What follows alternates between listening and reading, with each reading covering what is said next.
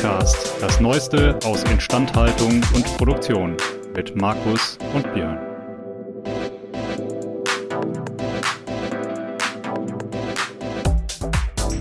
An dieser Stelle ein Dank an unseren Sponsor, denn dieser Podcast wird Ihnen präsentiert von Belfor DHD.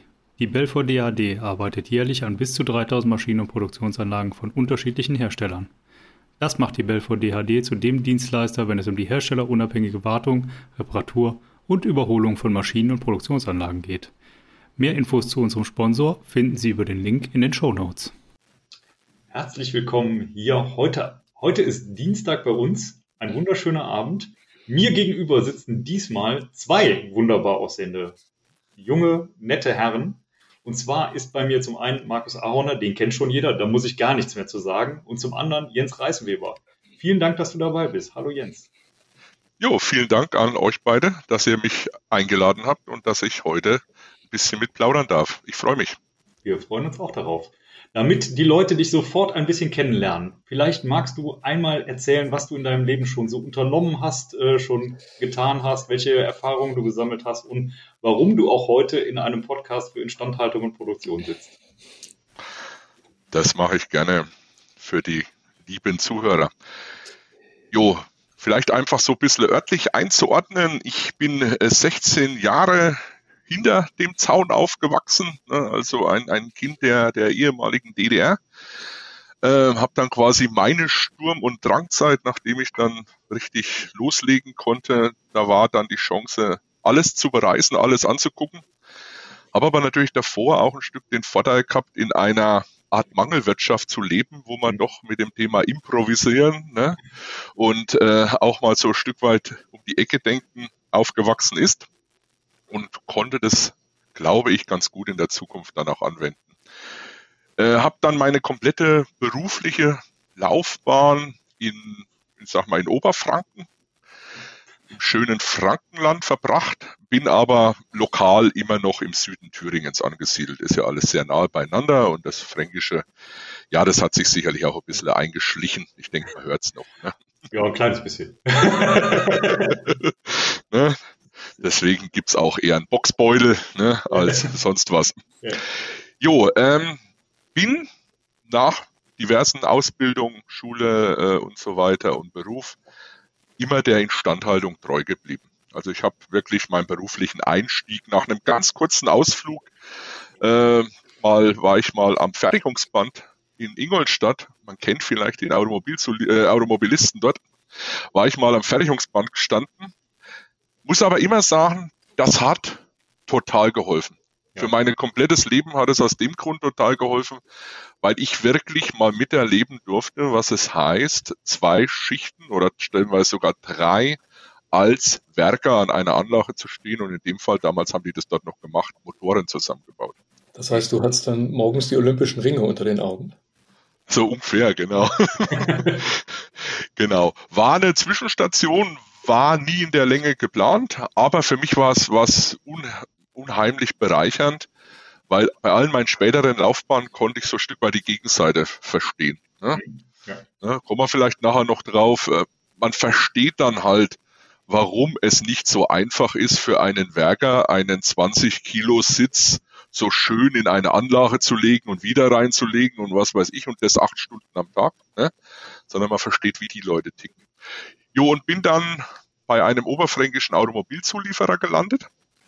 Von Anfang an in der Instandhaltung. Also wirklich das Glück gehabt, meine, meine, sag ich mal, berufliche Historie dort einzubringen. Hm. Und habe auch wirklich dort als, ich habe eine steuerungstechnische Historie, ja. dort wirklich als Schichtelektriker gearbeitet. Ja. So klassisch damals, äh, ich hatte noch Glück, äh, im Vergleich zu meinen Mitarbeitern dann später. Wir hatten noch zwei Schichten. Das Wochenende war die totale Ausnahme. Und wenn wir mal was gemacht haben, haben wir Bereitschaft gemacht nachts. das war eigentlich mehr interessant als störend. Ne? wenn man dann war, ist ja dann reingerufen worden als Feuerwehr. Ne? Man kam ja quasi ne, so, was wollt ihr denn? Was kann ich denn helfen? Ne? Und das hat mich, hat mich schon extrem bereichert. Jetzt muss man sagen, wir sprechen von einem Zeitraum, der war so um die 2000 rum. Ja. Was damals auch ganz stark eingezogen hat, war alles, was um Digitalisierung geht. Ja? Programm, speicherprogrammierbare Steuerung gab es davor schon, aber dass die Instandhaltung wirklich da auch aktiv mitgewirkt hat, dass du wirklich intensiv Fehler beheben musstest, dass du dich mit den ersten Netzwerktechnologien und so weiter auseinandersetzen musstest, das war dann schon langsam neu. Hm. Jetzt muss ich sagen, hatte ich tolle Kollegen, tollen, tollen Chef äh, und habe mich vermutlich auch relativ gut dabei angestellt. Das heißt, ich habe mich immer lieber diesen Themen gewidmet, solche Steuerungsthemen anzugucken, solche Fehlersuchen anzugehen. Ich gebe es ehrlich zu, Geständnis hier im Podcast. Ich war jetzt nie der, der gerne zehn Kilometer Kabel gezogen hat oder fünf Winkel gebogen. Ich habe hab lieber so ein Stück weit mit Steuerungsthemen gearbeitet und das hat damals ganz gut reingepasst. Ja. Das ist ja immer noch eine Lücke eigentlich. Ne? Also wir beobachten in den Instandhaltungsbereichen unserer kleinen Welt, die wir kennen, dass also immer noch so zwei Drittel auf mechanische Kompetenzen Wert gelegt wird, also Biegen, Schweißen, Fräsen, Schlosserei. Und ähm, der Teil, der eigentlich so seit Jahren explodiert, die ganze Automation, Steuerungstechnik, eigentlich so auch in der Instandhaltung, nicht nur so in der Betriebstechnik allgemein oder Ingenieurtechnik, doch immer noch so ein bisschen stiefmütterlich ausgestattet. Das Verhältnis ist nach meinem Geschmack tatsächlich so ungefähr so zwei Drittel zu ein Drittel Mechanik zu EMSR. Stimmt das so? Hast du das auch beobachtet? Also, ich, also wenn ich die damalige Zeit reflektiere, definitiv, Markus. Äh, heute heute würde ich es es anders beschreiben. Ja, heute würde ich sagen, vielleicht ist es vom Background der Grundlagenausbildung irgendwie noch so, aber ja. was den Instandhalter massiv auszeichnet, er passt sich an. Ne?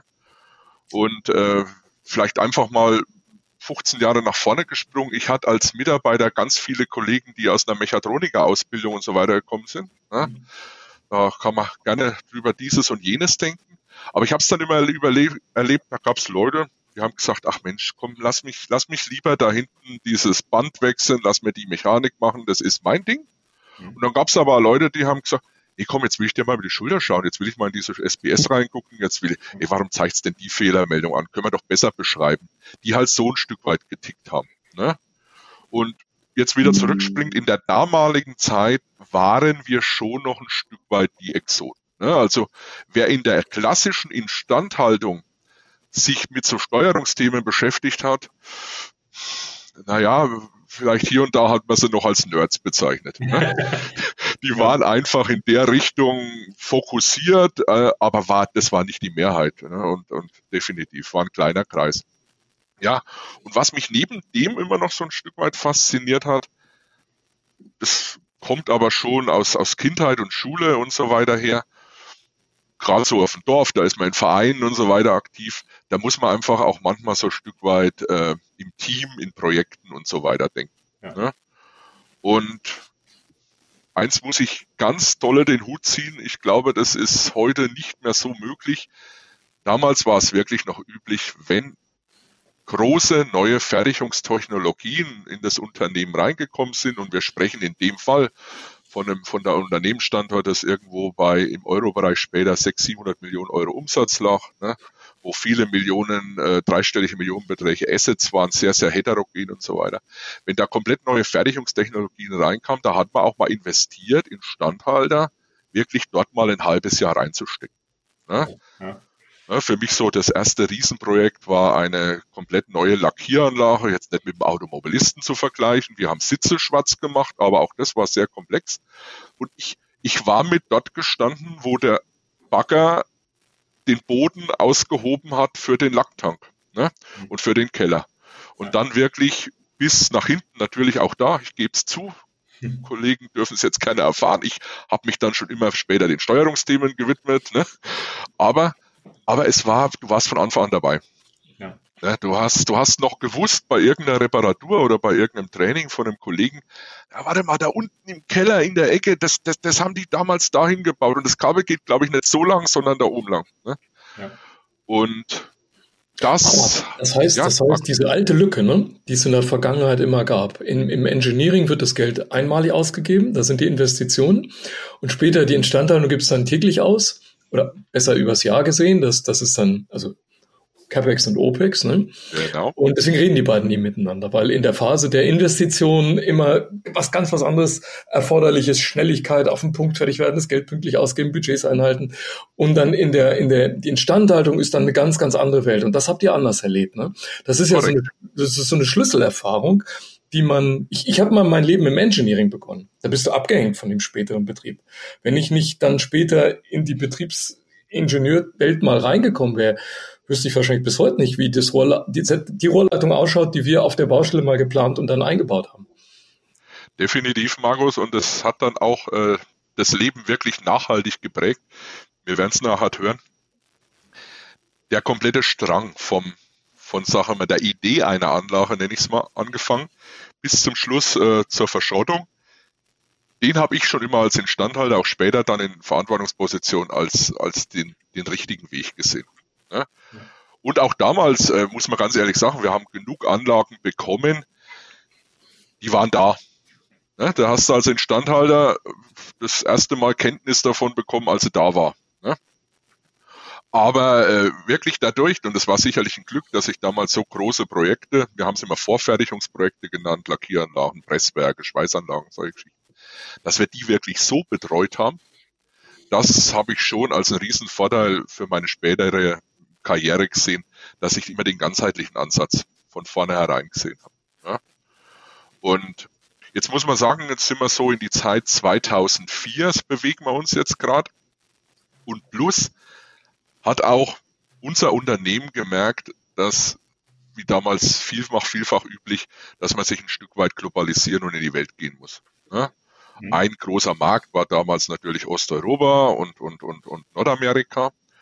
Und ich hatte auch da wieder sehr viel Glück und eine, eine einmalige Chance, habe die auch ergriffen und habe ähnliche Anlagen von Instandhaltungssichtweise mit Kollegen vor Ort aufbauen dürfen in Tschechien. Das war äh, ganz hinten im, im Osten von Tschechien und in, in Kanada. Mehr oder weniger baugleiche Anlagen, außer dass irgendwelche Regularien und Spannung und, und, und Frequenzen anders waren. Und dort durfte ich dann wirklich vom Lastenheft an mitwirken. Ne? Ja. Und das war für mich ein, ein Schlüsselerlebnis. Ich weiß noch, wie ich damals, ähm, nachdem das äh, in dieser Lackieranlage so gut geklappt hat, nachdem ich dann das erstmalig das Lastenheft in die Hand bekommen habe. Ja, das hatte irgendwie so klassisch äh, 20, 30 Seiten für diese Anlagen da im, in Tschechien und in Kanada. Dann war ich so frei, habe auch die Chance bekommen, während meiner Schichtarbeit mich damit zu beschäftigen. Und wie ich dann fertig war, äh, war das Lastenheft relativ rot, extrem viel kommentiert und Seiten waren es zum Schluss, glaube ich, irgendwo 40 oder 50. Ne? Stolz bin ich noch drauf, insbesondere in den, in den Lackieranlagen ist es wirklich der Standard geworden, der dann immer ausgebaut wurde. Ne? Das heißt, von ja, dem Moment an. Alle, ne? Davon träumt ja, davon träumt ja irgendwie absolut. die Branche, dass, dass das, was man im Lifecycle in dieser Lebenserhaltungsphase mal gelernt hat, in die nächste Anlage ins Engineering eingeht. Das wäre ja, also ist ja paradiesisch, nicht? Korrekt. Und dann wirklich die Phasen alle miterleben dürfen mit äh, Anbietern, mit potenziellen Anbietern, zum Schluss auch nominierten Anbietern, das Thema durchsprechen, Konstruktionen durchsprechen und so weiter. Das war natürlich in der Zeit, war da, da Ende 20, das war natürlich total aufregend, total interessant. Ne? Und dann wirklich vor Ort, also ich, ich weiß heute noch, äh, es war der erste Vierte 2004, kann ich mich ganz genau noch daran erinnern. Da habe ich in, in Tschechien mit Kollegen an einem Stück Acker gestanden und da hieß es, irgendwann steht hier unsere Fabrik. und dann sind wir ein bisschen später hingekommen und dann hatte der Stück Acker eine Bodenplatte aus Beton und da draus, drauf war ein Zelt, wie ihr es von den Volksfesten her kennt. Und unsere Aufgabe war dann mit dem Anlagenbauer da eine Anlage reinzubauen, eine Lackieranlage, weil die meist die erste war, die ans Laufen ging. Und um uns rum ist der volle Baubetrieb noch gelaufen. Ja, da waren das und, die Gelackmeierten. ne? Und, und das war dann halt, und dann kommst du natürlich, dann hast du eine Art Doppelrolle, dann schaust du Themen aus Instandhaltungssicht an und hast aber gleichzeitig auch die Rolle, die Kollegen, die das dann neu übernehmen sollen, auch in die Themen reinzubringen. Ja, die fragen dann natürlich, warum bist du jetzt, warum ist dir das jetzt so wichtig, dass du hier irgendwie äh, unbedingt den Halter haben willst oder das Material und so weiter und so fort. Ne? Ja. Und auf einmal kannst du sagen, naja, weil in Coburg ist das verrostet oder da ist das passiert oder das. Ne? Du kannst also quasi immer irgendwelche, irgendwelche Argumente dazu bringen. Ne? Ja. So, und das war mein Einstieg in eine, sag ich mal, Asset Management Welt. Ne? Ja. Und das hat sich dann wie ein roter Faden durch die, durch das ganze Berufsleben durchgezogen, dass ich immer gesagt habe, wir müssen ganz vorne beginnen. Wir müssen den, den Loop schließen. Ne? Natürlich bin ich dann weiter auch mit den Kollegen in Coburg äh, in Kontakt geblieben, habe gesagt, Mensch, was habt ihr für Daily Business Erfahrung? Was können wir dort noch verbessern? Natürlich hat jede Anlage irgendwo ein Stück besser gekriegt. Ne? Jetzt fragen, jetzt fragen sich die ersten Zuhörer, Jens. Ähm, wie kann man das systematisieren? Lag das jetzt daran, dass, dass du das diese, diese Zufallsglücks-Einmalig-Situation hattest? Oder lag das daran, dass du dich persönlich besonders engagiert hast? Oder würdest du es lag am Unternehmen, die haben das organisiert? Das hätte auch jedem anderen passieren können, die wollten das so haben. Also kann man da irgendwie Systeme reinbringen? Da kann man auf jeden Fall, also in dem Fall waren es wirklich Personen. Ne? Weil, muss man ganz klar sagen, zu dem Zeitpunkt waren es Personen, die genau so gedacht haben und äh, auch ein Stück weit da auch über den Tellerrand, wie man so schön sagt, äh, weiter äh, geschaut haben.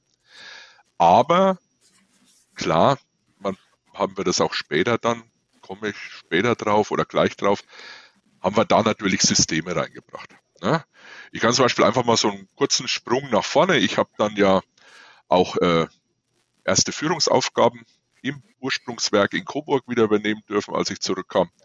Dort haben wir zum Beispiel solche Abläufe geschaffen, indem wir nicht alle, nicht alle, man muss immer aufpassen, welche Daten man sich anschaut, welche Informationen man dazu nimmt, aber zu mir wirklich Störungen, die entweder teuer waren, langen Stillstände waren, komplex waren und so weiter, die haben Maßnahmen nach sich gezogen. Ne? So, und das waren natürlich Maßnahmen fürs, fürs, fürs Werk in dem Fall, wo wir irgendwas an der Anlage dann umgebaut, geändert haben.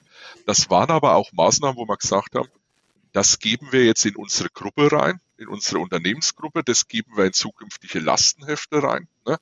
Das heißt, damals war so die, das Thema SharePoint, das Nonplusultra, was es gab auf der Welt, das hat jeder genutzt. Und dort hatten wir wirklich entsprechende Flex, wo wir gesagt haben, bitte Einfluss in zukünftige Anlagen. Ne? Und so haben wir den Loop geschlossen, schlicht und ergreifend. Du hattest nie diese wunderschöne Situation ständig, dass der, der am operativen Geschäft dran ist, auch wieder für die Neuanlage verantwortlich ist. Du musst das ein Stück weit ohne den Einfluss von Menschen auch hinkriegen. Ja? Dazu, dazu auch wieder diese so, naja, vielen Jahre Erfahrung. Ich weiß nicht immer, ob es meine privaten Vorurteile sind. Was sagt Einstein immer? Also gesunder Menschenverstand ist die Summe aller Vorurteile. Jetzt kommt ein Stück gesunder Menschenverstand. Ähm, der klassische Projekt Ingenieur oder die Ingenieurin hat gelernt, in Zeiten zu, denken, also in das goldene Dreieck, ne? also kriegst ein Budget, hast einen Zeitplan, kriegst eine Spezifikation, zack, hier ist dein Projekt, mach. Der klassische Betriebstechnik-orientierte Mensch muss in wiederkehrenden Zyklen denken. Also Prüfung ist dann und dann, dann kommt irgendwann eine Behörde, dann kommt ein Audit, dann muss ich das noch wieder fertig haben, dann habe ich eine Produktionsumstellung, aber doch viele so in der Zeit jetzt über viele Jahre repetitive Tätigkeiten. Die können auch einzeln dann immer so kleinen Projektcharakter haben, aber doch eher so, wie soll ich sagen, denken in Kontinuität. Während der klassische Projektmensch in Fertigwerden denkt und dann zack, Ende und dann wieder das Neue, manchmal überlappt sich's auch. Ist das aus deiner Sicht so, ist das eine Kollision? Kann das, kann ein Mensch beides lernen? Gibt es Menschen, die sich eher so für die Projektarbeit oder eher für das Langfristige äh, äh, eignen oder, oder spezialisieren? Oder ist das austauschbar oder ist es sogar gut, wenn man beides durcheinander macht? Du hast jetzt beide Welten erlebt. Ich habe beide Welten erlebt. Wir haben immer ein Stück weit als sowas gelöst in eine Art Matrix-Organisation. Ne? Heute wird das alles überall so schön geschildert als wir, wir müssen aus unseren Säulen, aus unseren Silos rausdenken und so weiter. Ne? Das ist so das Schlagwort schlechthin, was ich so die letzten Jahre höre wir haben es damals einfach schon gemacht. Ne? Wir haben diese klassischen zwei Säulen. Es gibt äh, den Engineering, es, oder drei Säulen, sagen wir so. Es gibt den Betreiber, so haben wir ihn immer genannt, die Produktion, und es gibt die Instandhaltung. Ne? Und jeder macht sein Süppchen nie. Wir haben das von vornherein versucht und ja. sicherlich immer mit, mit guten und, und, und auch manchmal negativen Erlebnissen, das als Matrix-Funktion, den Technikbereich als Funktion zu sehen, der über alle über alle drüber diese Information verantwortet, weitergibt und auch entsprechend, wie soll ich mal sagen, auch ein bisschen marketingmäßig äh, treibt und promotet. Ne? So als Daraus Querschnittsfunktionen Querschnittsfunktion. alle Supportfunktionen im Unternehmen, ja? Korrekt. Ne? Ah, ja. Deswegen war es auch, äh, fand ich damals auch eine sehr gute Entscheidung. Wir hatten wirklich Werkleitungen, die auch sehr, sehr innovativ und sehr, sehr, sag ich mal, zukunfts- oder, oder wichtig auch für die zukünftige Ausrichtung waren. Die haben immer gesagt, ich will zwei starke Funktionen im Werk haben. Das ist zum einen alles, was die Produktion betrifft, aber in der gleichen Stärke, Augenhöhe möchte ich auch die Technik haben. Mhm. So. Und die müssen, das gebe ich einfach vor, ne, die müssen, und das hat sehr gut funktioniert, da habe ich sehr, sehr, sehr gute Mentoren gehabt, die müssen miteinander reden, ne, die müssen sich austauschen. Und das habe ich natürlich auch in meinen Projekten dort insbesondere auch im Ausland gelernt, weil wenn du die Aufgabe hast, ein Ramp-up und meistens, nicht meistens ist, solche Werke werden ja auf Kundenprojektbasis gebaut. Das heißt, es gibt irgendeinen Start of Production beim Kunden und bis dahin muss deine Anlage fertig sein. Ob das jetzt äh, dir gefällt oder nicht und ob da jetzt gerade irgendwelche Lieferschwierigkeiten oder sonst was sind. Und auf einmal harmoni harmonierst du extrem als Team dort. Also gerade diese Anlaufprojekte, diese Standard-Anlaufprojekte, habe ich ganz, ganz selten in meiner zukünftigen Laufbahn erlebt, was das für Teams zusammenschweißt. Ne? Dann ist nicht mehr die Frage, Fingerzeig, du oder du, sondern wie können wir gemeinsam das hinkriegen. Ne? Vielleicht als, als, als Frage zwischendurch, habt ihr dann diese Teams auch transportiert über oder ins nächste Projekt? Also habt ihr quasi wieder mit dem gleichen Team dann das nächste Projekt auch wieder gemacht? Oder habt ihr die Teams neu zusammengesetzt und diese auch diese Erfahrungen ausgetauscht? Weil am Ende muss man ja auch sagen, irgendwann kommt ja auch der Lifecycle des eigenen Mitarbeiters. Ja. Ähm, das heißt, auch der scheidet ja irgendwann aus. Ähm, wie, wie habt ihr das organisiert? Also diese zwei Projekte, von denen ich es gerade insbesondere hatte, in, in, in Tschechien und in Kanada, das waren wirklich fast identische Teams. Damit war das natürlich der Support. Außer dass natürlich das Vor-Ort-Team immer anders war. Ne? Das eine waren tschechische Kollegen, die dann irgendwann die Aufgabe hatten, das alleine zu führen. Und das andere waren kanadische Kollegen. Ne? Aber das, sag mal, das Kernteam aus dem deutschen Werk kennen, erkennen, waren ja mehrere und Funktionen. Das war erstmal hauptsächlich das Gleiche. Das hat einen gewissen Vorteil gehabt. Was wir aber geschafft haben, das Learning daraus, ne, konsequente Themen in Lastenhefte bringen, strukturierte ja. Projekte bearbeiten, Plus-Minus-Listen, Maßnahmenlisten. Ne, wir, wir, sprechen da von hohen Millioneninvestitionen. Ne, mhm. Die möchten auch entsprechend, sage ich mal, äh, kaufmännisch geführt sein. Das dann wirklich in Folgeprojekte reinzubringen.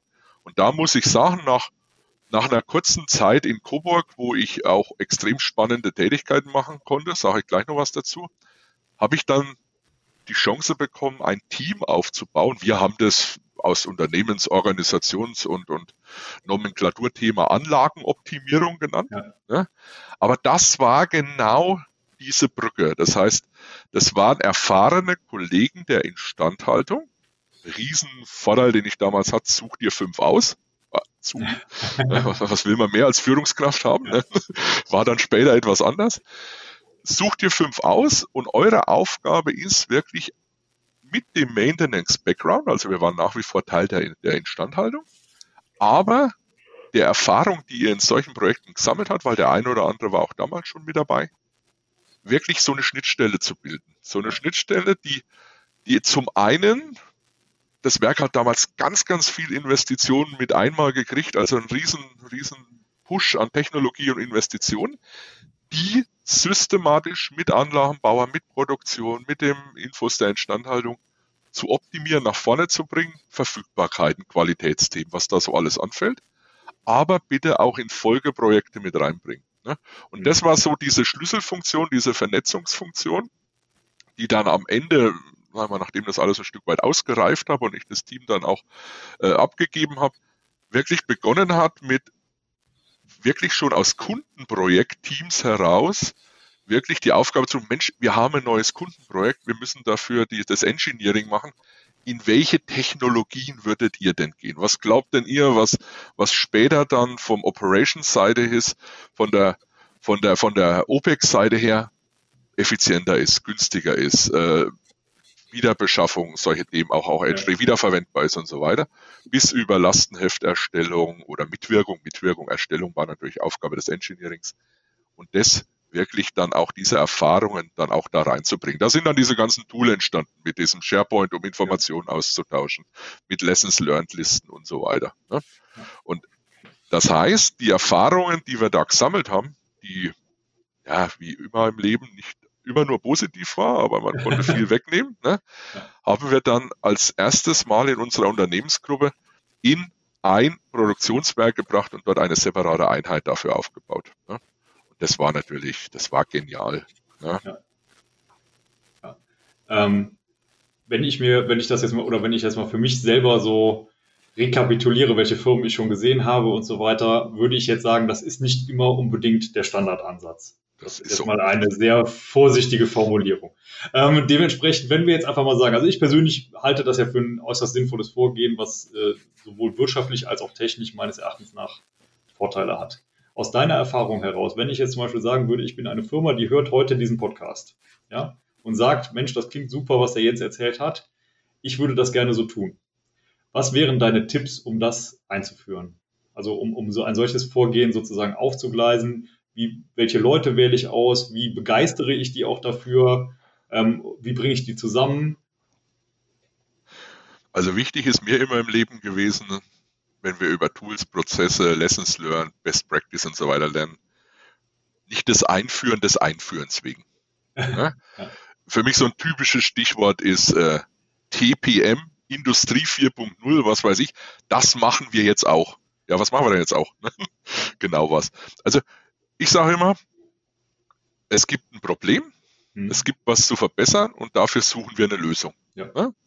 Ich habe auch wirklich The Zeiten und Themen kennengelernt, da habe ich es immer so schön, ich war dann auch so ein bisschen immer der, der auch ein wenig provoziert hat, gesagt, äh, ihr kommt mit Lösungen und wir suchen das Problem dazu. Ne? da, da war ich immer so ein bisschen der, der damit ein bisschen provoziert hat. Aber die Basis ist erstmal, dass es überhaupt ein Problem gibt und das Problem gehört analysiert. Und ob jetzt so eine Anlagen-Optimierungstruppe das Beste ist oder ob es einfach nur heißt, Mensch, Verantwortlicher der Instandhaltung, schau doch mal über die Lastenhefte mit drüber. Oder, bevor er überhaupt drüber schauen kann, dokumentier doch überhaupt mal Themen, die wir zukünftig besser machen wollen und können und so weiter. Das ist erstmal die, die erste Basis. Ne? Natürlich ist es ein Stück weit was, wenn man dann wirklich ein Team daraus machen will, ne, ja. ist es äh, für mich wichtig, äh, das Team im technischen Bereich zu lassen. Ne? Mhm. Das Team sollte nämlich nicht abgekapselt sein von der klassischen Instandhaltung. Ne? Ja. Ich habe das, ich habe das später gemerkt, hätte ich mir nie gedacht. Ich habe dann, kommen wir noch dazu, mal eine Instandhaltungsleitung über viele Jahre gemacht wie schnell du in solchen Funktionen dann überhaupt nicht mehr in der Technik drin bist. Ne? Ja. Wie schnell du vom, vom Tagesgeschäft auch irgendwann, ehrlich gesagt, keine Ahnung mehr hast. Ne? Das heißt, das Team muss mitkriegen, was ist denn, das ist immer so mein klassischer Spruch gewesen, was ist denn heute Nacht um drei irgendwo schiefgegangen und wie kann ja. das besser laufen? Der Informationsfluss muss schon mal ergeben sein. Und dann bin ich immer so ein Freund von, von einer Mischung von Teams. Ne? Ja. Ich habe mich damals bewusst dafür entschieden, sehr erfahrene Kollegen zu nehmen. Ich bin aber eher so mittlerweile, wo ich sage, was braucht die Mischung? Ne? Ja. Weil irgendwann kommen nämlich die Scheuklatten und irgendwann wird nicht mehr links und rechts gedacht und dann kommt vielleicht gerade von dem jungen Kollegen eine Idee, die ist auf einmal äh, total wertvoll. Ne? Ja. Das heißt auch so ein bisschen, heute sagt man vielleicht divers, aber so ein Stück weit solch, solche Teams dafür zu kreieren.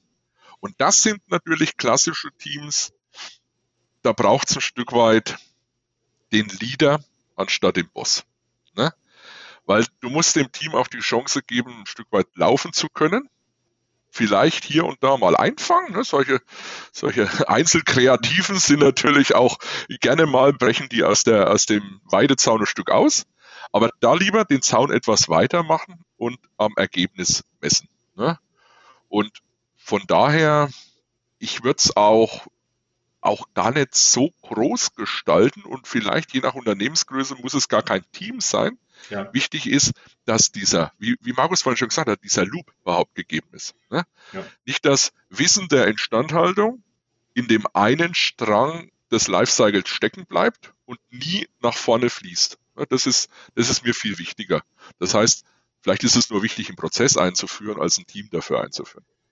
Ja, ja, respektive ähm, wahrscheinlich, wahrscheinlich, also ich glaube, man braucht immer so ein bisschen, ein bisschen beides. Also ein Prozess ohne Leute, die hinter dem Prozess stehen, funktioniert halt meistens auch. Genau, ja, also ja, ja, ja, respektive ähm, meine Wahrnehmung ist immer, wenn man etwas Neues startet, ne, man braucht einen Vorkämpfer. Also jemanden, der, der, der wirklich zutiefst davon überzeugt ist, dass das, was da gerade getan wird, in irgendeiner Form Sinn macht und einen Mehrwert bietet. Ja, weil alles, was, alles, was neu ist, ist meistens erstmal mehr Arbeit. Ja? Ähm, dementsprechend auch nicht überall gerne gesehen. Ne? So, und dementsprechend braucht man jemanden, der sozusagen missionarisch mit dem brennenden Schwert vorne wegläuft genau. und sagt, okay, wir müssen das jetzt tun, weil dieses und jenes danach für uns besser wird. Ne? Und dann hoffentlich auch, das ist dann die nächste positive Erfahrung oder je schneller man zeigen kann, dass es besser wird, ähm, desto besser oder desto leichter lösen sich auch gewisse Widerstände auf. Ne? Ähm, und äh, das ist so die Erfahrung, die ich gemacht habe. Ne? Also die, die, die, manchmal sind die Menschen viel, viel wichtiger als der Prozess. Ähm, respektive, man kann den Prozess eher anpassen als die Leute, die da drin stecken. Das wäre so meine, meine, meine Sicht darauf. Ne? Genau. Lass mich zwei Punkte bringen. Das eine ist das Klassische, was man schon gerne sagt. Ne? Warum reparierst du das, das, Loch im Zaun nicht? Ne? Weil ich ständig damit beschäftigt bin, die Hühner einzufangen. Ne? Also ich meine, äh, es wird immer am Schluss an Ressourcen fehlen. Manchmal ja. muss ich halt einfach mal priorisieren. Ne? Vielleicht muss ich dann keine Hühner mehr einfangen, wenn ich mir doch mal die Zeit für das Loch nehme. Ne? Ja. Und das Zweite, das ist, glaube ich, so ein bisschen das, äh, das Dilemma in der Instandhaltung, insbesondere auch in der Führung. Du hast Aufgaben bedingt eigentlich immer mit, mit Kreativen und auch, äh, sage ich mal, besonderen Menschen zu tun, trage ich es mal so aus. Und du kannst aus meiner Sicht eine Instandhaltung nicht so führen wie eine Produktionsabteilung. Produktionsabteilung, wenn alles, wenn alles nicht mehr funktioniert, dann gibt es Zahlen, Daten, Fakten. Ne? Wir brauchen morgen in der Qualität den Output und ihr müsst so und so viel produzieren, kann ich schön bewerten. Ich kann die Qualität bewerten, ich kann die Performance bewerten, ich kann die Stückzahl bewerten, ist wunderbar. Ne? Aber wie will ich denn ehrlicherweise meinen Standhalter bewerten, ob das jetzt schlecht war oder gut war, dass er für die Reparatur zwei Stunden gebraucht hat? Ob, er, ob das schlecht oder gut war, dass er die Abbiegung genommen hat oder die Abbiegung. Ne? Das heißt, als, als Instandhaltungsleiter bin ich immer auch ein Stück weit oder verantwortlicher prinzipiell in solchen Technikfunktionen, muss ich auch so ein Stück weit Leader, um das deutsche Wort nicht zu verwenden, Leader sein, der einfach mal vorangeht, der mal inspiriert und dann sind wir auch wieder beim Thema Strategien und Visionen. Ja. Mit was kann ich den Menschen am einfachsten überzeugen? Indem ich sie davon überzeugt, dass das, was sie tun, am Ende auch was bringt. Ja? Genau. Ja. So, und das ist, und das kannst du auch in der Instandhaltung, wenn du sagst dazu, es gibt ja zwei Wege. Ja, ich komme jetzt von meinen Auslandsprojekten und sage, hör zu, wir machen das ab morgen so. Punkt. Ja. Ne? Hat der Reisenweber beschrieben, hier habe ich es in 47 Seiten dokumentiert, so machen wir das. Ne? Oder ich, ich sage erstmal behaupten, wo der Nordstern ist, wo die Strategie sein soll, was die Vorteile sein sollen und lass die Leute auch ein Stück weit mitwirken. Ne? Ja, wahrscheinlich kommen zum Schluss 50, 60 Prozent der Themen raus, die auch in meinen 47 Seiten drin gestanden hätten. Ne? Mhm. Aber die Leute haben ganz an, ganz anderen Background und ein Interesse dazu, als wenn sie es auf den Tisch geknallt kriegen. Ne? Und das war immer mir wichtig, so ein Stück weit zu tun. Ne? Vielleicht mal so einen kleinen Abriss. Ich habe vorhin gesagt, ein, ich glaube, es waren ein, anderthalb Jahre in Coburg, äh, die ich jetzt ausgelassen habe.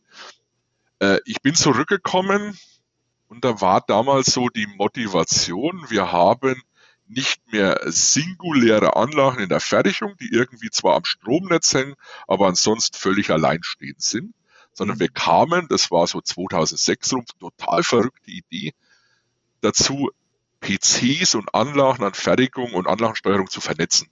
Mhm. Das war ja, boah, ich glaube, ne? Was glaub, ich glaub, das ist verboten in Deutschland. Ja, ja, genau. also, also auch dort musste ich natürlich, gerade mit diesem, ich habe es vorhin erzählt, mit diesem Team kommend aus dem Ausland, wir sind eine Truppe, komm, das mhm. machen wir. Ja. Morgen kommt die Geschäftsführung, morgen macht der Kunde, wir müssen es irgendwie noch machen und wenn wir keinen Schlaf haben, haben wir keinen Schlaf. Ne? Bin ich auf einmal, ich bin ganz offen, auch in dem Fall für alle Mithörenden, bin ich an eine IT-Organisation gestoßen, für die es Drucker gab, Surfer gab, Netzwerkknoten und Desktop-PCs. Punkt. Ja. Ne? Und alles andere, was nicht diese berühmten Namen vorne drauf hat, das war erstmal böse. Ne? So, das heißt, du musstest eine Organisation überzeugen und ich denke, wir sind zum Schluss echt, zum Schluss echt sehr, sehr coole Partner geworden. Ich habe es immer so schön, bin ein bisschen provokant manchmal, habe gesagt, überzeugen, dass hinter der Kantine, wo auch die mit uns zusammen Mittagessen gehen, dass da noch fünf Hallen sind, wo Anlagen stehen und wo sich echt was bewegen muss. Also für, für, unsere Zuhörer, der Jens redet jetzt gerade von Operation Technology. Genau, OT. Das ist das berühmte OT. Genau. Und äh, ja, da, dann musst du halt mal so demonstrative Sachen machen. Äh, wenn du so eine Anlage anbindest, selbst zu damaligen Zeiten, da waren das mit BC und HMI und so weiter auch mal schnell irgendwie 20 Netzwerkteilnehmer. Das war so. ja auch historisch immer eine witzige Sache. Die ganze OT kam meistens aus der EMSR Engineering Abteilung. Da waren die Automationstechniker angesiedelt und die ganze IT sa saß, wie der Name schon sagt, in der IT und hat den ganzen Tag immer nur SAP gemacht. Etwas vereinfacht formuliert. Sag, sagen wir es mal so. Jetzt, jetzt, hast du gerade genickt, ne? Oder ihr beiden, glaube ich. Ja. Früher, früher, früher war der schöne Name, äh, der Name für die OT eher Schatten-IT. Ja. In den meisten Fällen gab es ja gar kein, gar, gar kein gemeinsames Netzwerk. Die waren streng voneinander getrennt. Absolut. Man wollte das auch überhaupt nicht. Also das war irgendwie, das, das, das war ein Sakrileg, diese zwei Netzwerke irgendwie zusammenzuschalten. Ähm, aus der IT hatte keiner Lust, sich drum zu kümmern, ne, weil man es auch, ehrlich gesagt, man hatte keine Erfahrung. Man, man konnte die ganzen Tools, die man hatte, waren nicht einsetzbar, sind es heute auch noch nicht in meinen Augen, ähm, in, in vielen Fällen in, der, in dem Umfang. Es ist alles ganz, ganz schwer zu warten irgendwo. Ähm, ich sag mal, die letzten Windows XP PCs stehen, glaube ich, heute noch in der OT. Ähm, und diese ganzen Themen sind, also waren und sind heute noch, und das ist eigentlich das Interessante, ähm, ein riesiges Problem. definitiv. Und natürlich, man tut von beiden Seiten dann äh, ja, ein Verständnis entwickeln. Ne? Ja. Auch, auch wir mussten zuhören und klar, ich fand ja, ich habe immer damals zu meinen Kollegen gesagt, wie gesagt, ich komme aus der steuerungstechnischen Welt. Wisst ihr, was das große Problem zwischen Profibus und Ethernet-Netzwerk ist? Du steckst das an und der Mist funktioniert. Ne? Bei Profibus mussten wir noch nachdenken. Da mussten wir uns noch ein Köpfchen einschalten über irgendwelche Bautraten, über irgendwelche Pinbelegungen, über irgendwelche Adressen und so weiter. Ne? Im, Im Ethernet-Bereich, du steckst das Ding an, das zieht sich über DHCP eine Adresse und funktioniert. Und keiner denkt mehr nach, was er eigentlich getan hat. Ne?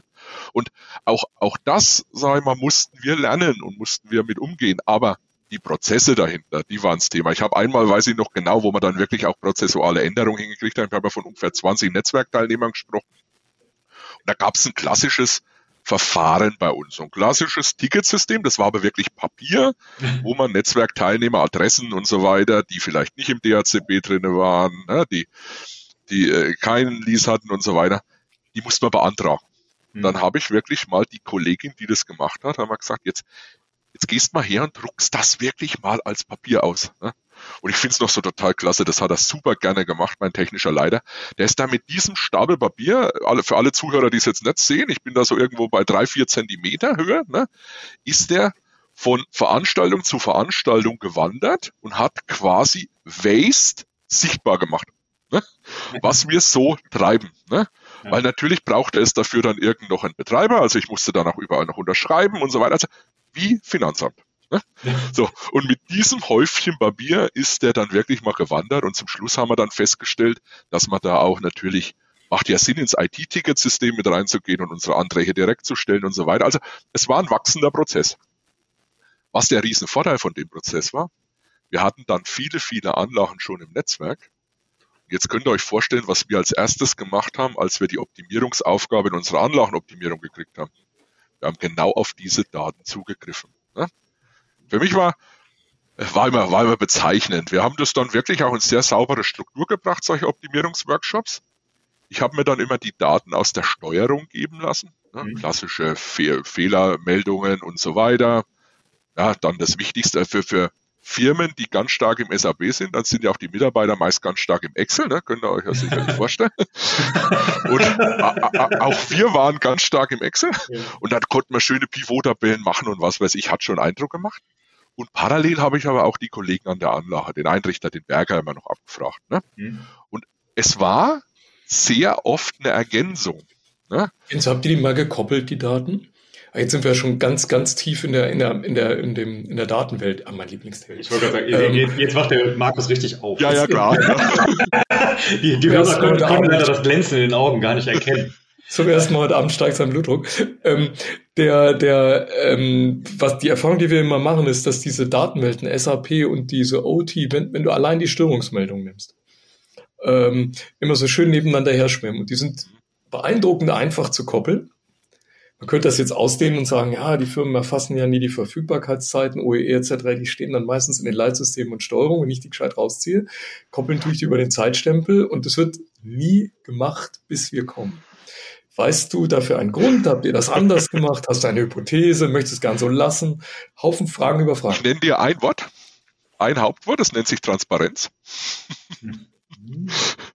Und äh, wir waren lange, lange Zeit, also man, wir haben natürlich auch Entwicklung durchgemacht, lange, lange Zeit, die, äh, die mit diesen Taten zwar für uns Optimierung machen konnten, das heißt, die Maschinen sind danach verfügbarer gewesen, der Instandhalter war weniger, da war alles messbar, aber wenig dann danach genutzt wurde.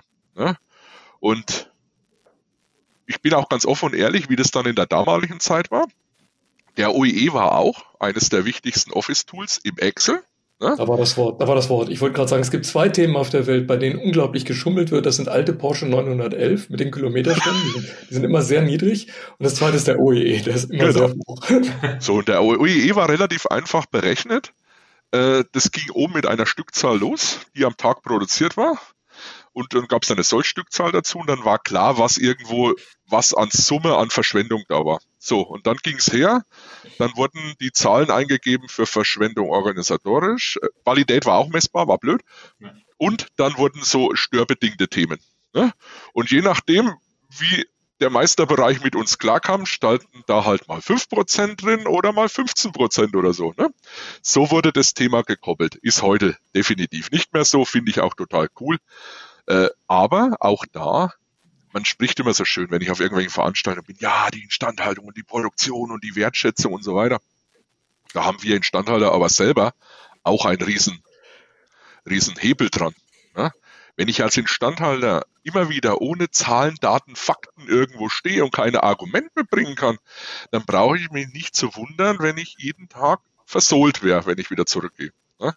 So, wenn ich dann aber, manchmal braucht es dann, ne, gerade so im Fränkischen braucht es dann eine Zeit, bis der Tropfen den Stein höhlt, ne, aber irgendwann ist es dann klar. Ne? Und wenn ich dann, ich habe ja dann viel, viel Zeit auch mich mit äh, Managementsystemen, mit CMMS-Systemen beschäftigt, äh, wenn ich dann natürlich sauber in einer Morgenrunde da bin, hm. kann sagen, hört zu, Männer, heute Nacht, die Meldung kam um so und so viel Uhr wir waren um so viel Uhr vor Ort, die Maschine ist gelaufen und so und so viel Uhr. Wir haben Teile verbraucht, wir haben äh, Ressourcen hier und da verbraucht, Zahlen, Daten, Fakten. Ja, was willst du denn da noch wegargumentieren? Ne? Dann hast du erstmal eine ganze Zeit, wo du dich ein Stück weit zurücklegen kannst, bis dann die Seite der Produktion mit gleichen Daten kommt. Dann wird's wieder interessant. Dann musst du das zueinander matchen, wie der Margot schon gesagt hat, dann musst du es miteinander verbinden. Aber wenn du kommst mit Argumenten, dann hast du auch, denke ich, eine, eine hohe eine hohe Wertschätzung erfährst du dann. Ja. Und für mich war das, ich meine, heute ist das alles, heute sprechen alle über Industrie 4.0 und was weiß ich. Ich sage immer, äh, damals, wo die Dampfmaschinen erfunden wurden, hat auch keiner gesagt, ihr seid jetzt Industrie 1. Ne? Das ist halt irgendwie dann später betitelt worden. Und ich glaube, wir waren damals schon in Industrie 4.0 Szenarien aktiv. Es hat halt noch keiner definiert gehabt. Ne? Der Aufruf unserer Bundeskanzlerin war noch nicht da. Aber ich glaube, wir waren da sehr innovativ und natürlich jetzt einfach das noch zu beenden, sind auch diese Taten dann wieder in Beschaffungen für neue Anlagen hineingeflossen. Ne? Wenn man halt, ich meine, was der große Unterschied ist zu den Industrien, die ich jetzt meist äh, so über euch und so weiter kenne. Ich bin ja so ein klassischer Mensch der diskreten Industrie. Ne, da gibt's relativ wenig Pumpen, relativ wenig Leitungen, relativ wenig Stofffluss. Ne, dort gibt's ganz viel so kleine Zylinder, Ventile, Schläuchle, was weiß ich, die irgendwas montieren. Das ist ja so der klassische Anforderung. Ne? Und Prozesse, Produktionstechnologien sind ja immer wieder ähnlich. Und wenn ich immer wieder sagen kann, hör zu, wenn ich da irgendwelche Sitze zusammenschiebe und immer wieder geht der Zylinder oder die Einheit kaputt. Ne? Und kann das auch mal nachweisen, kann sagen, hör zu, wir hatten da einen Ausfall, da einen Ausfall, da einen Ausfall, Zahlen, Daten, Fakten. Dann fällt mir das auch leicht, bei einer nächsten Beschaffung zu argumentieren. Wenn nämlich wieder einer im CAPEX-Bereich kommt und sagt, ja, das kostet uns aber äh, beim Anlagenbauer äh, 5000 mehr, dann sage ich, guck, und jetzt guckst du dir mal von der letzten Anlage den Lifecycle an. Ne? Ja. Da haben wir das an Material, das an Zeit, wo ich immer noch so ein bisschen äh, vermisst habe. Ich glaube, das ist auch heute noch nicht so richtig stark mit drin, in den System auch die Produktionskosten mit reinzubringen, weil die sind nämlich meiner Meinung nach viel, viel höher als das, was ich als Instandhalter liefern kann. Ne? Ja. Und dann zu sagen, so, jetzt sprechen wir über eine Laufzeit von irgendwie 40, 50.000 Euro gegenüber jetzt erst Invest 5.000 Euro, dann sind die Argumente schnell ausgetauscht. Also das kann ich absolut bestätigen. Wir hatten, heute, Björn, wir hatten heute Morgen einen Fall. Was waren die Produktionskosten pro Stunde? Um die 40, 50.000 Euro. Ja. Und können wir nachhalten. Ja. Per Deckungsbeitrag, per Fixkostenanteil kann man rauf und runter rechnen, rechts und links, durch die Anlagen teilen, mit den Anlagen mal nehmen, kommt immer die gleiche Zahl raus. Also ist absolut realistisch, Jens. Ja, Respektive, ich, manchmal muss man sich, glaube ich, auch davon verabschieden, sozusagen eine, eine, also eine, eine unzulässige Genauigkeit nachher reinrechnen zu wollen, sondern ich glaube, man, manchmal reicht es halt zu sagen, dicker Daumen kostet ungefähr so viel. Ähm, und dann hat man meistens schon, schon eine, eine hinreichend gute Zahl sozusagen, um eine Entscheidung zu treffen, die auf jeden Fall schon mal besser ist, als gar keine zu haben. Ne? Ähm, da unsere Zeit langsam ein bisschen fortgeschritten ist, vielleicht einen, einen letzten Themenblock würde ich gerne noch einschieben. Und zwar ja. Industrie 4.0 haben wir jetzt schon ein paar Mal als, als Stichpunkt fallen lassen und so weiter so mal der Ausblick in die Zukunft. Wenn du jetzt mal deine Erfahrung Revue passieren lässt, ähm, was sind die Themen sowohl auf der technischen Seite als auch, ich glaube, das ist auch durchgekommen, dass dir das auch am Herzen liegt und dass das auch wichtig ist und ich halte das auch für extrem wichtig, auch auf der, auf der menschlichen und der Führungs- und der Ausbildungsseite. Was sind aus deiner Sicht die Themen, die die Instandhaltung die nächsten eins, drei, fünf, zehn Jahre beschäftigen wird? Was mhm. wird quasi sozusagen die Zukunft uns bringen? Ich denke mal, es gibt ein paar, vorhin schon mal so kurz gesagt, so ein paar Makrotrends, die sind einfach gegeben und für die müssen wir Lösungen finden. Und, und dann klassisches Beispiel, wir haben es letztens erst im FAI drüber gehabt, Demografie-Themen. Ne? So, da können wir uns jetzt, äh, wir haben es irgendwie geschafft, alle zusammen, ne? schließe mich mit ein, irgendwie verschlafen die letzten Jahre, aber jetzt ist es nun mal da. Ja. Punkt. So, jetzt können wir Jetzt können wir nicht irgendwelche Leute neu backen und tun und machen, jetzt müssen wir irgendwie damit umgehen. Und wie das so schön ist in der Menschheit, eine Knappheit erzeugt ja auch irgendwie ein Stück weit neue Ansätze und neue Ideen. Ne? Zum Glück. Genau. Ja. So, das heißt, äh, wir müssen, das wird ein Megatrend auch im technischen Bereich werden, effizienter werden. Ne? Ich sage immer so schön, das Thema das Richtige richtig tun. Ne? Ich glaube, zum Thema Instandhaltung, unterstelle ich keinen Instandhalter, dass er keine gute Instandhaltung macht. Jeder versucht irgendwo dieses Ding zu reparieren. Ne? Aber ist jetzt vielleicht mit einem Ressourceneinsatz, den wir zukünftig nicht mehr möglich machen können. Ne? Das heißt, das Thema wirklich Prozesse anzuschauen, mit auch datenbasierten Systemen transparent zu machen und zu sagen, wie können wir denn zukünftig, bleiben wir mal beim klassischen reaktiven Thema, zum einen, wie kann ich die Ausfallwahrscheinlichkeit an sich verringern? Ne? Ja. Ne, da, da, da wird immer noch, da sind wir viel zu oft im Thema Predictive Condition, Prescriptive und so weiter. Manchmal wird es eine Inspektion nämlich schon tun, ne, indem ich einfach ab und zu mal dahin gebe und schaue, klappert was. Ne? Ja. Und nicht wie beim Auto haben wir so schön gesagt, äh, solange es noch klappert, ist es ja noch da. Ne? so, von daher auch wirklich in die Prozesse mal reinzuschauen, wie kann ich weniger reparieren, wie kann ich effizienter beim Reparieren sein, wie kann ich durch Standardisierung, durch Harmonisierung da auch ein Stück weit äh, Sachen für meine Instandhalter auch einfacher machen. Ne? Ja. Es muss also, Digitalisierung muss nicht immer nur kompliziert sein. Ne? Ja. So, also mal dieses Thema wirklich effizienter in Prozesse reinschauen. Das wird auch der Instandhalter. Ich weiß, der, der klassische Reparateur, der mag immer ungern sowas hören. Aber das wird die Zukunft werden, sich wirklich mal zu hinterfragen, was kann ich da besser machen, was kann ich schneller machen, weil es äh, schlichtweg in Zukunft immer darum gehen wird, äh, wir, wir reduzieren dein Budget und du musst zwei Instandhalter irgendwie freistellen oder Stellen nicht mehr nachbesetzen, sondern sie sind schlichtweg nicht mehr da. Das heißt, ich muss, wo ich heute gejammert habe, warum habe ich, ich brauche eigentlich drei in der Schicht und du genehmigst mir nur zwei. Die Frage stellt sich nicht mehr, ich habe nur zwei. Ne? Punkt. Muss ich irgendwie mit auskommen. Das heißt, ich muss effizienter werden. Ich muss digitaler werden. Ne? Ganz großes Thema von mir. Das heißt, ich weiß nicht, wie viele es Unternehmen noch gibt und äh, es sind so Schlagwörter immer, mobile Instandhaltung, digitale Assistenzsysteme und so weiter und so fort.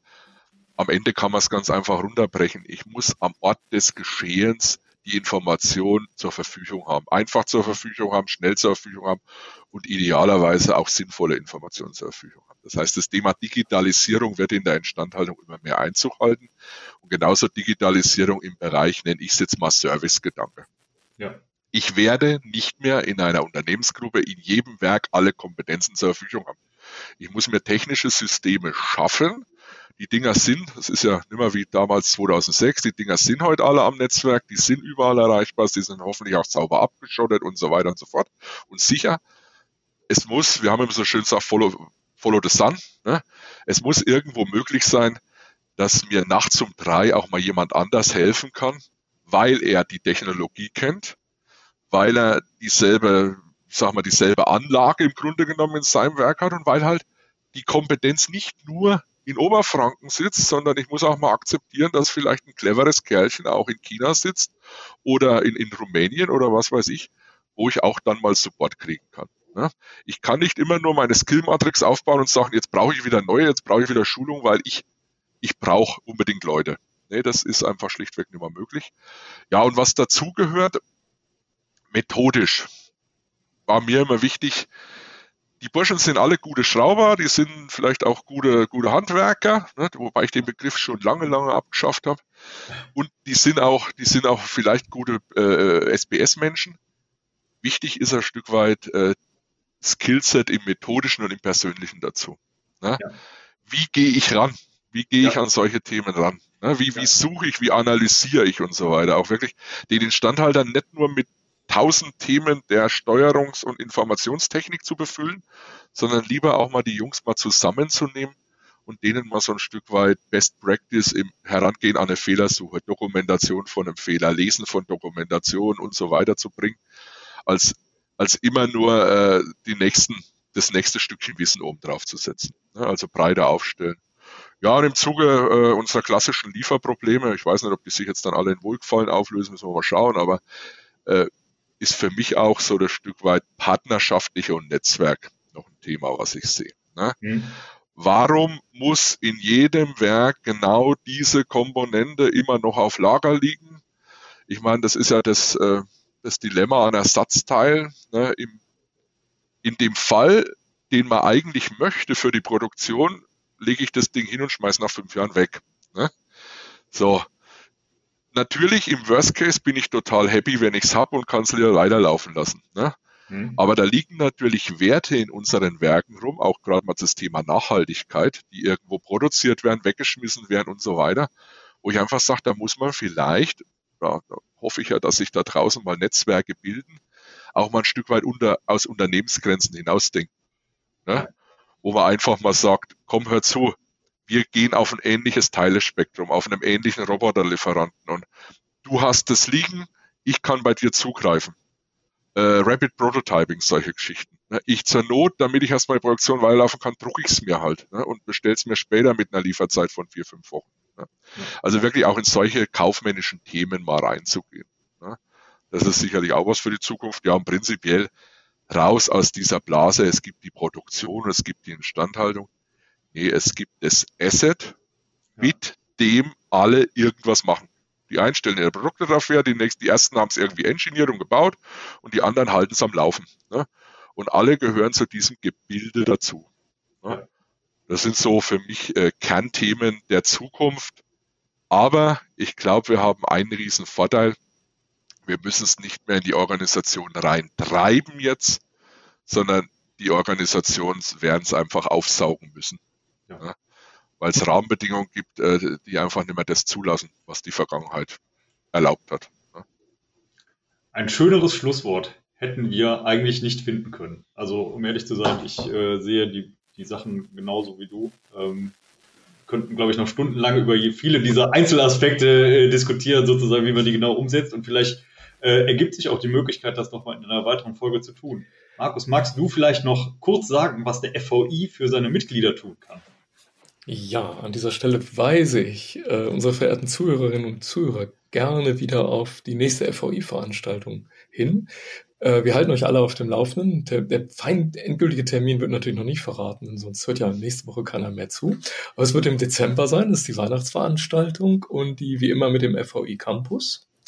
Mit äh, unter anderem diesmal dem Schwerpunkt Energiemanagement. Man glaubt es kaum.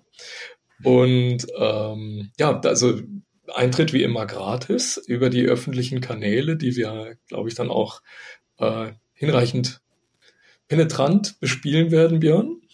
Und also so die üblichen sozialen Netzwerke, wo man uns findet und Teilnahme, wie gesagt, tatsächlich ohne äh, Beitrittskosten oder sowas. Aber wir freuen uns natürlich auch immer über aktive Mitglieder, aktive und weniger aktive oder reaktive Hauptsache Mitglieder.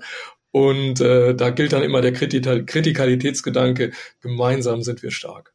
Genau. Vielleicht als kleine Anmerkung noch von meiner Seite, Besonderheit bei dieser Veranstaltung. Wir haben uns überlegt, dass es sehr, sehr schön wäre, äh, deutlich interaktiver zu werden. Also das heißt, es wird nicht nur Vorträge geben, sondern es wird auch äh, Diskussionsteile geben, wo mit den Referenten und den, äh, den Teilnehmenden interagiert werden kann. Wenn es jetzt schon Fragen und Themen gibt, die wir dort gerne aufnehmen können, gerne schreiben entweder podcast, podcast at fvi-ev.de oder info at fvi-ev.de, äh, dann erreicht uns das und dann können wir das entsprechend schon mal bei den Referenten einsteuern und vielleicht schon mal das ein oder andere vorbereiten, insbesondere wenn es vielleicht Themen sind, die an mehreren Stellen gleichermaßen auftreten. Ansonsten bleibt mir eigentlich nur eins, und zwar mich ganz, ganz herzlich bei Jens zu bedanken es war eine fantastische Folge, wo die Zeit wieder wie im Fluge vergangen ist. Ähm, es war keine Sekunde langweilig. Ähm, dementsprechend vielen, vielen Dank. Und Markus, magst du vielleicht noch ein Schlusswort fallen lassen? Jens, wir freuen uns auf die nächste Runde, denn wir müssen ja noch die nächsten 40 Jahre deines Instandhaltungslebens ja. jetzt durcharbeiten. Und das, wir haben ja radikal eben abgebrochen aus Zeitmangel, aber das wird uns auch in der zweiten und dritten und vierten und neunzehnten Folge nicht langweilig werden. Also nochmals ganz, ganz herzlichen Dank. Vielen, vielen Dank. Hat mich total gefreut, bei euch zu sein. Hat Spaß gemacht. Wunderbar. Dann auch allen Zuhörerinnen und Zuhörern äh, vielen Dank fürs Zuhören, fürs Einschalten. Wir wünschen eine schöne Restwoche. Bald ist ja dann schon Wochenende, wenn wir erscheinen. Und bis zum nächsten Mal. Ja, tschüss. Tschüss.